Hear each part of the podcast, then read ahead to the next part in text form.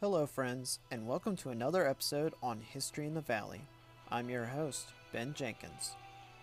Before we begin, I want to apologize for posting this episode late, as I was having several complications with work and was sick last weekend. Yet as we continue on through this slow month, new episodes will be back on schedule for posting either on Saturdays or Sundays. I'm also working on some small special projects, new content, and additions to this podcast, so stay tuned. I hope that you all had an exciting Super Bowl weekend, and congratulations to the 2021 champions, the Tampa Bay Buccaneers. And without a further ado, on to this weekend's special episode.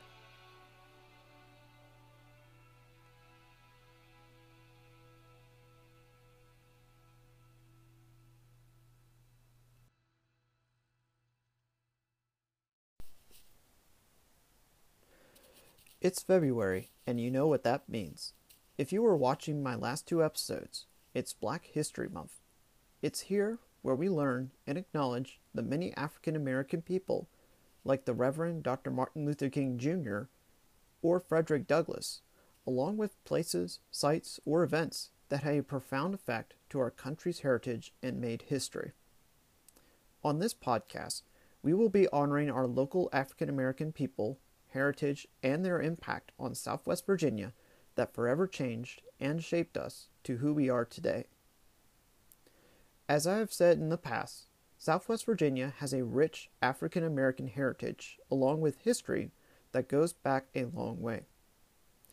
There's a lot more history about them here than you think, as today's focus will be in the New River Valley, where in a once quiet hamlet, a certain African American school rose to heights that exceeded any other school in the region, even had national recognition. Although it was nearly lost in time, its story is one that tells us of the earliest and first building blocks that formed the African American heritage in the New River and lower Roanoke valleys. Located in present-day Christiansburg, Virginia, the Christiansburg Industrial Institute, abbreviated as CII, or simply called the Christiansburg Institute, abbreviated as CI, was a renowned school for African Americans, the first high school in Southwest Virginia to educate the formerly enslaved. The institute ran for nearly 100 years, and it closely mirrored the structure of the Tuskegee Institute in Alabama. More on that later.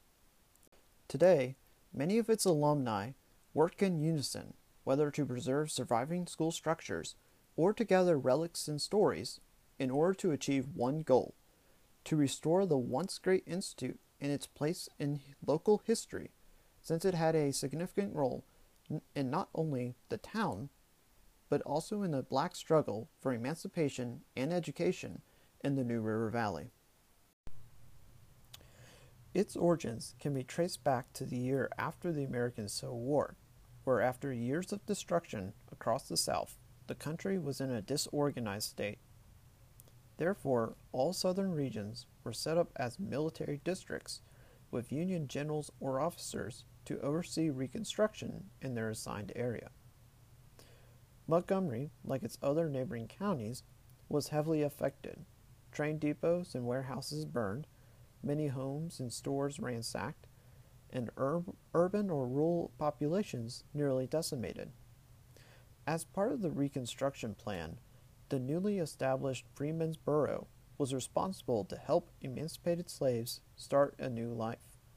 Captain Charles S. Schaefer, a Union officer from Pennsylvania, was assigned to the Virginia Military District 1, and he, along with the Freedmen's Bureau, set out to educate former slaves by establishing schools for African Americans. Schaefer chose to settle in the town of Christiansburg, and in 1866, he and several black community leaders founded Christiansburg School No. 1, which was later known as Hill School, in a one-room cabin rented from a freed woman named Nancy Campbell. Hill School initially started out with 12 students, but according to the ArcGIS story maps page created by the Christiansburg Institute Inc. organization, it mentioned the quick and rapid growth of the enrollment to Hill School as, quote, within the year 1866, the school served 88 students of all ages. By 1868, 2 teachers taught 232 students, including 85 night scholars, adults who worked during the day, end quote. It has been said that over 200 students, young and old, attended Hill School annually, and Schaefer knew that something needed to be done to accommodate all the students in one permanent place, as the school was constantly relocated. In late 1868, Hill School, now made up of 2 buildings, was roughly located along what would become High Street, on a knoll Schaefer called Zion's Hill that overlooked the Cambria train depot. During the 1870s, a Quaker group called the Friends Freedmen's Association, or FFA, stepped in to continue funding the school after the U.S. government closed the Freedmen's Borough in 1872. On top of teaching the basic subjects to students, Hill School started training African American teachers and later began early agricultural and industrial education starting in 1873. Several years later, in 1885, the local community built 2 brand new large brick buildings to serve as a church and a new schoolhouse. The school was again relocated into the new brick building, and Hill School was officially renamed as the Christiansburg Normal Institute, or CNI. Shortly after the transition, the Christiansburg Normal Institute was placed under the leadership of not just Schaefer, but also the First Board of Deacons, a group of local black ministers and church figures in the county. In 1885, the local community built 2 brand new large brick buildings that served as a church and a new schoolhouse. The Hill School was again relocated to the new brick building, and the school was officially renamed as the Christiansburg Normal Institute, or CNI as abbreviated. Shortly after the transition, the CNI was placed under the leadership of not just Schaefer, but also the First Board of Deacons, a group of local black ministers and church figures in the Montgomery County. In the years following, the Christiansburg Normal Institute continued to grow despite the effects of segregation that were taking its toll on the institute in the surrounding area. Because blacks were excluded from many privileges, like transportation or public services, students that were living in other counties or far away, like Floyd or Pulaski, were often forced to travel such great lengths, either by foot or wagon, and many had to shelter for many days and months away from their families for the sake of education. Other issues involved social tension from the surrounding white population, as they either tormented African American students outside school grounds or threatened them with violence or acts of destruction. These many threats included threats to Schaefer and his staff. Around this time, several lynchings were happening all across Southwest Virginia, and many of the students and staff feared that such events could come to Christiansburg at any time. Major change occurred in the 1890s up through the early 1900s as a certain celebrated and renowned black leader of both national and local significance came to Christiansburg, Virginia. It was none other than Booker T. Washington, a former slave from Franklin County, now a prominent educator and founder of the Tuskegee Institute. In 1895, the FFA had asked for Booker T. Washington to restructure the institute to model his own, stating, quote, we sincerely wish we could see a Hampton or Tuskegee school in Christiansburg with all the interest and enthusiasm as the other, end quote. Despite the many offers for accommodations and benefits, Booker T. Washington only settled to be the supervisor of the institute since he couldn't leave the Tuskegee Institute behind. Around the time of Washington's first changes to the school system, Charles Schaefer stepped down as the head of the institute and left it in the hands of the African American staff, as he went to pursue a life of ministry and religion up until his death in 1899 in Germantown, Pennsylvania. Booker T. Washington, while overlooking the changes in curriculums and expansion of the school, altered the name of Christiansburg Normal Institute to the Christiansburg Industrial Institute, or CII, also simply referred to as the Christiansburg Institute, CI, a name that will be remembered for the many decades to come. Additionally, he visited the institute several times, including in 1909, when he addressed to 5,000 mixed black and white residents of Christiansburg regarding the future of the student body and African Americans in Southwest Virginia. Booker T. Washington continued to supervise from Tuskegee until his passing in 1915, leaving the legacy of having brought classical education and practical instruction in an industry and in the trades under one roof like his own institute. Another noted figure worth noting that in fact taught at the Christiansburg Industrial Institute for a time was a certain Tuskegee graduate named George Washington Carver. In 1896, 1 year after his appointment as supervisor and 19 years prior to his passing, Booker T. Washington convinced the school and staff to move the center of campus to an 85-acre farm that was purchased by the FFA. This was to not only expand the campus size, but to accommodate more room for students and more space to teach agriculture along with industries like the Tuskegee Institute.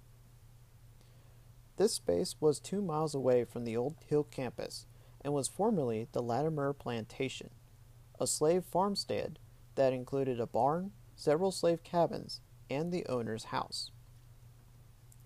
The plantation that was forever haunted with echoes of slavery was now changed into becoming the new home to a growing black institute. While male students resided in the old slave cabins until the Morris Hall dormitory was built in 1903, the quote, mansion house, as it was called, served as a classroom building and teacher residency. A Christiansburg Industrial Institute alumni stated the irony of this 1896 campus relocation in the following statement while addressing to the 1906 graduating class. It quotes, "A plantation upon which men and women were driven to unrequited toil by the stern command of a task. Master had been converted into a model training farm. The slave mansion, once the headquarters of master and owner of human beings, has become the seat of instruction, where the posterity of the victims of servitude are being fitted for Christian citizenship." End quote. There was an initial setback with the relocation, as both the increase of industrial importance and the idea of education on a former enslaved farm was frowned upon by many people.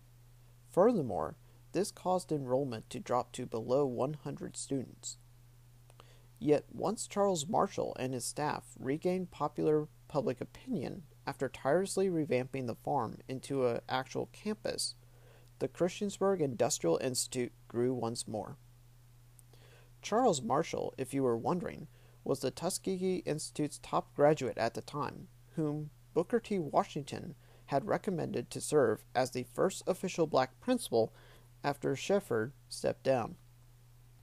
Marshall was the best candidate to be principal, as he mirrored Booker T. Washington's visions of African American progress through education, learning useful trades, and economic philosophy. His first four additions to the Institute's curriculum since his appointment in 1896 included cooking, sewing, carpentry, and advanced farming. He later added wheelwrighting, blacksmithing, and printing over the later years. Also during his time, the school's first published newsletter, The Helper, started in 1898. This was the precursor of the CII Echo, printed from 1910s to the 20s, and later on, the Echo. Edgar A. Long succeeded as principal after Marshall's passing in 1906, to which he continued to oversee the growth of the Christiansburg Industrial Institute and enrollment till his own death in 1924. In 1927, a few years later, a new academic building was built, to which it was named in honor of Edgar A. Long. This building served as the new center of campus for many years up until the 1960s. Throughout the 1930s and 1940s, the Christiansburg Industrial Institute was in its peak years as more activities and events occurred. In 1932, the students of Christiansburg Industrial Institute officially started writing and printing its own continual school newsletter, The Echo, previously called the CII Echo, from its own print shop. Another addition to the growing curriculum included athletics, since its first debut in the late 1920s, with such activities including football, baseball, and gymnastics. Other activities included marching band and choir, to name a few. The Christiansburg Industrial Institute's creditorials by this point made the school one of the nation's few premier African-American schools, and the premier black school in Virginia by far.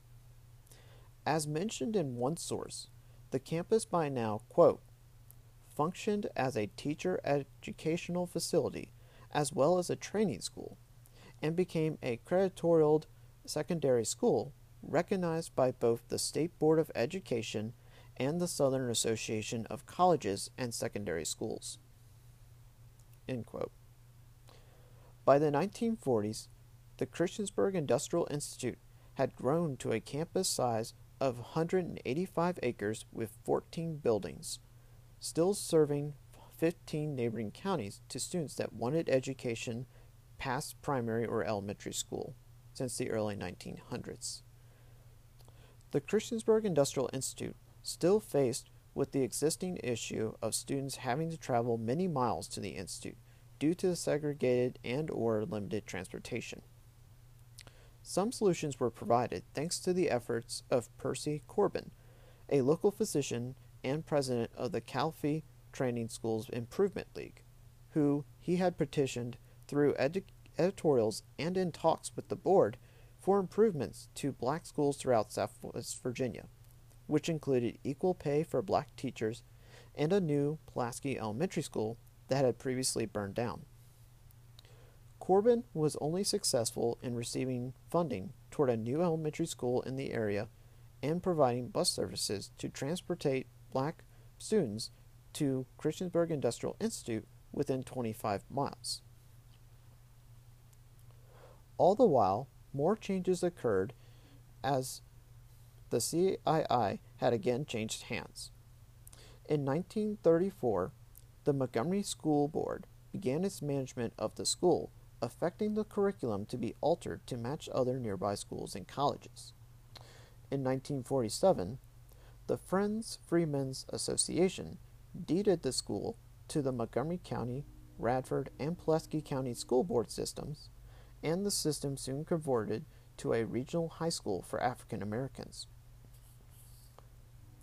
All the meanwhile, the Old Hill School, that had acted as the black elementary school ever since 1896, when the CII moved out, was closed in 1953 by the Montgomery County Public Schools when complaints arose about the school not being, quote, equal to the white elementary schools.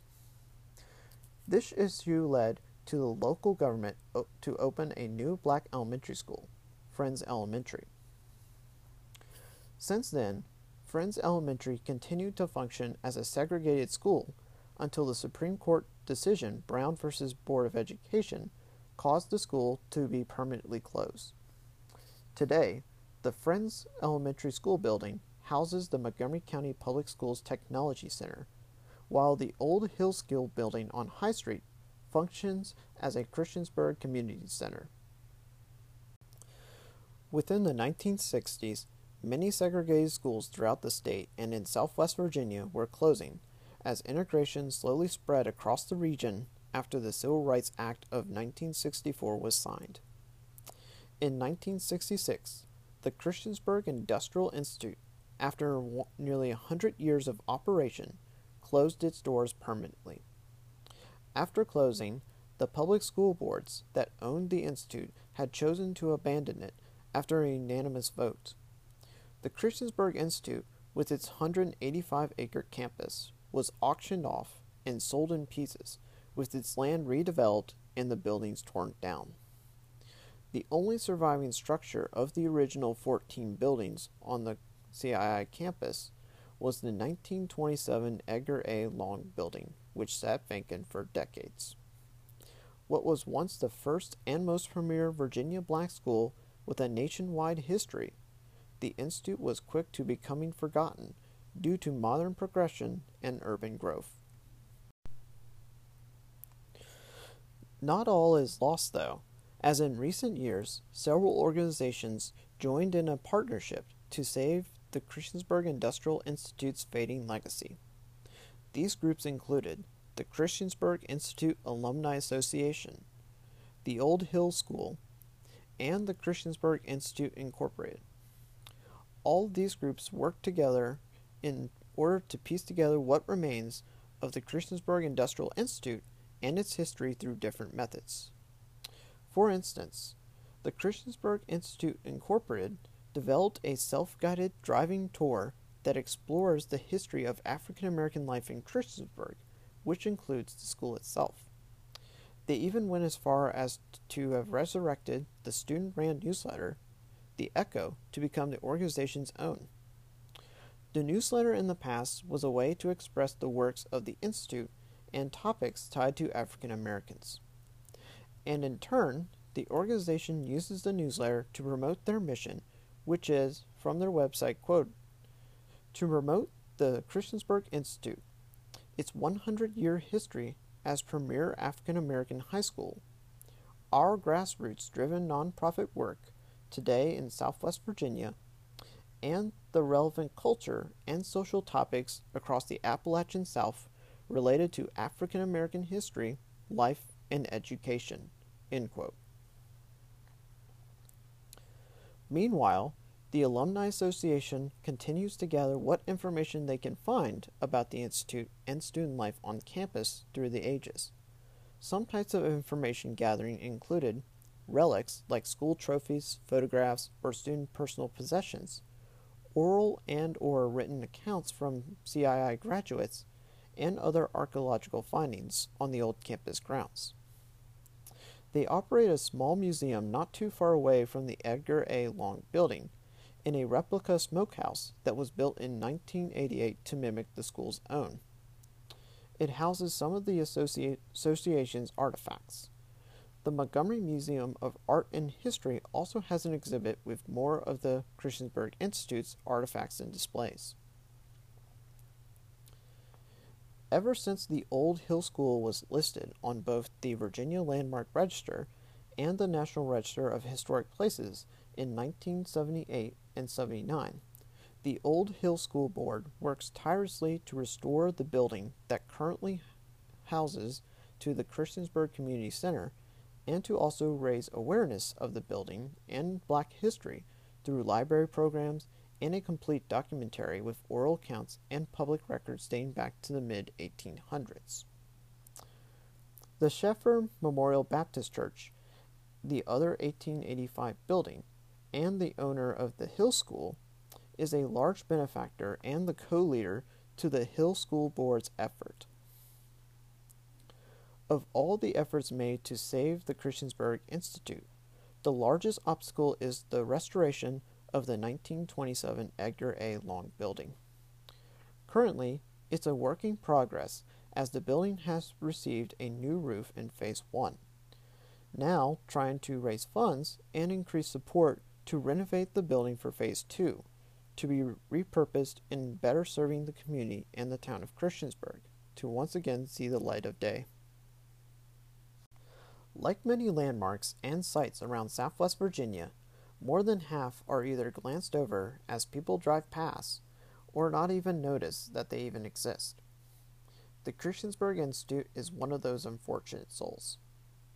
Yet through the many programs, operations, and even a news broadcast, the organizations are working hard to bring the Christiansburg Industrial Institute back into the forefront of society, or into the light as I like to think of it.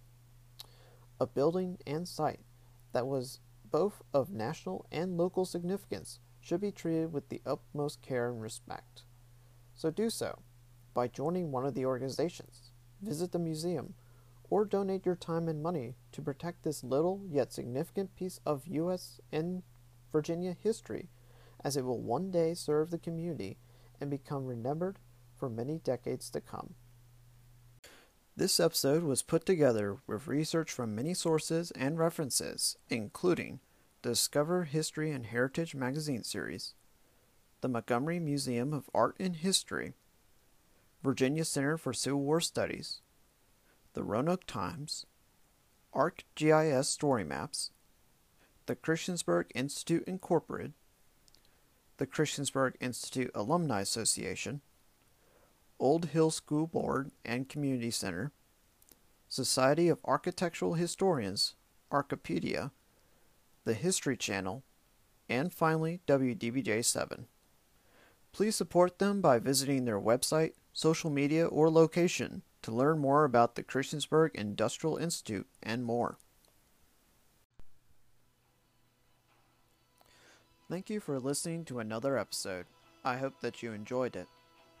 With every new episode made and posted, I ask that you spread the word around about this podcast. Invite family and friends to listen in too. This in turn helps provide podcast performance feedback on Anchor, my online recording studio. Don't forget to find me on Spotify or Google Podcasts by searching History in the Valley. Save it to your playlist and enable notifications so that you don't miss out on the latest episodes. My email, benthehistorian1@gmail.com, is open if you wish to send me any questions, episode commentary, or feedback that will help improve this podcast. I'm Ben Jenkins, and until the next episode, where there's history, there's a story to be told. Have a good week, everyone.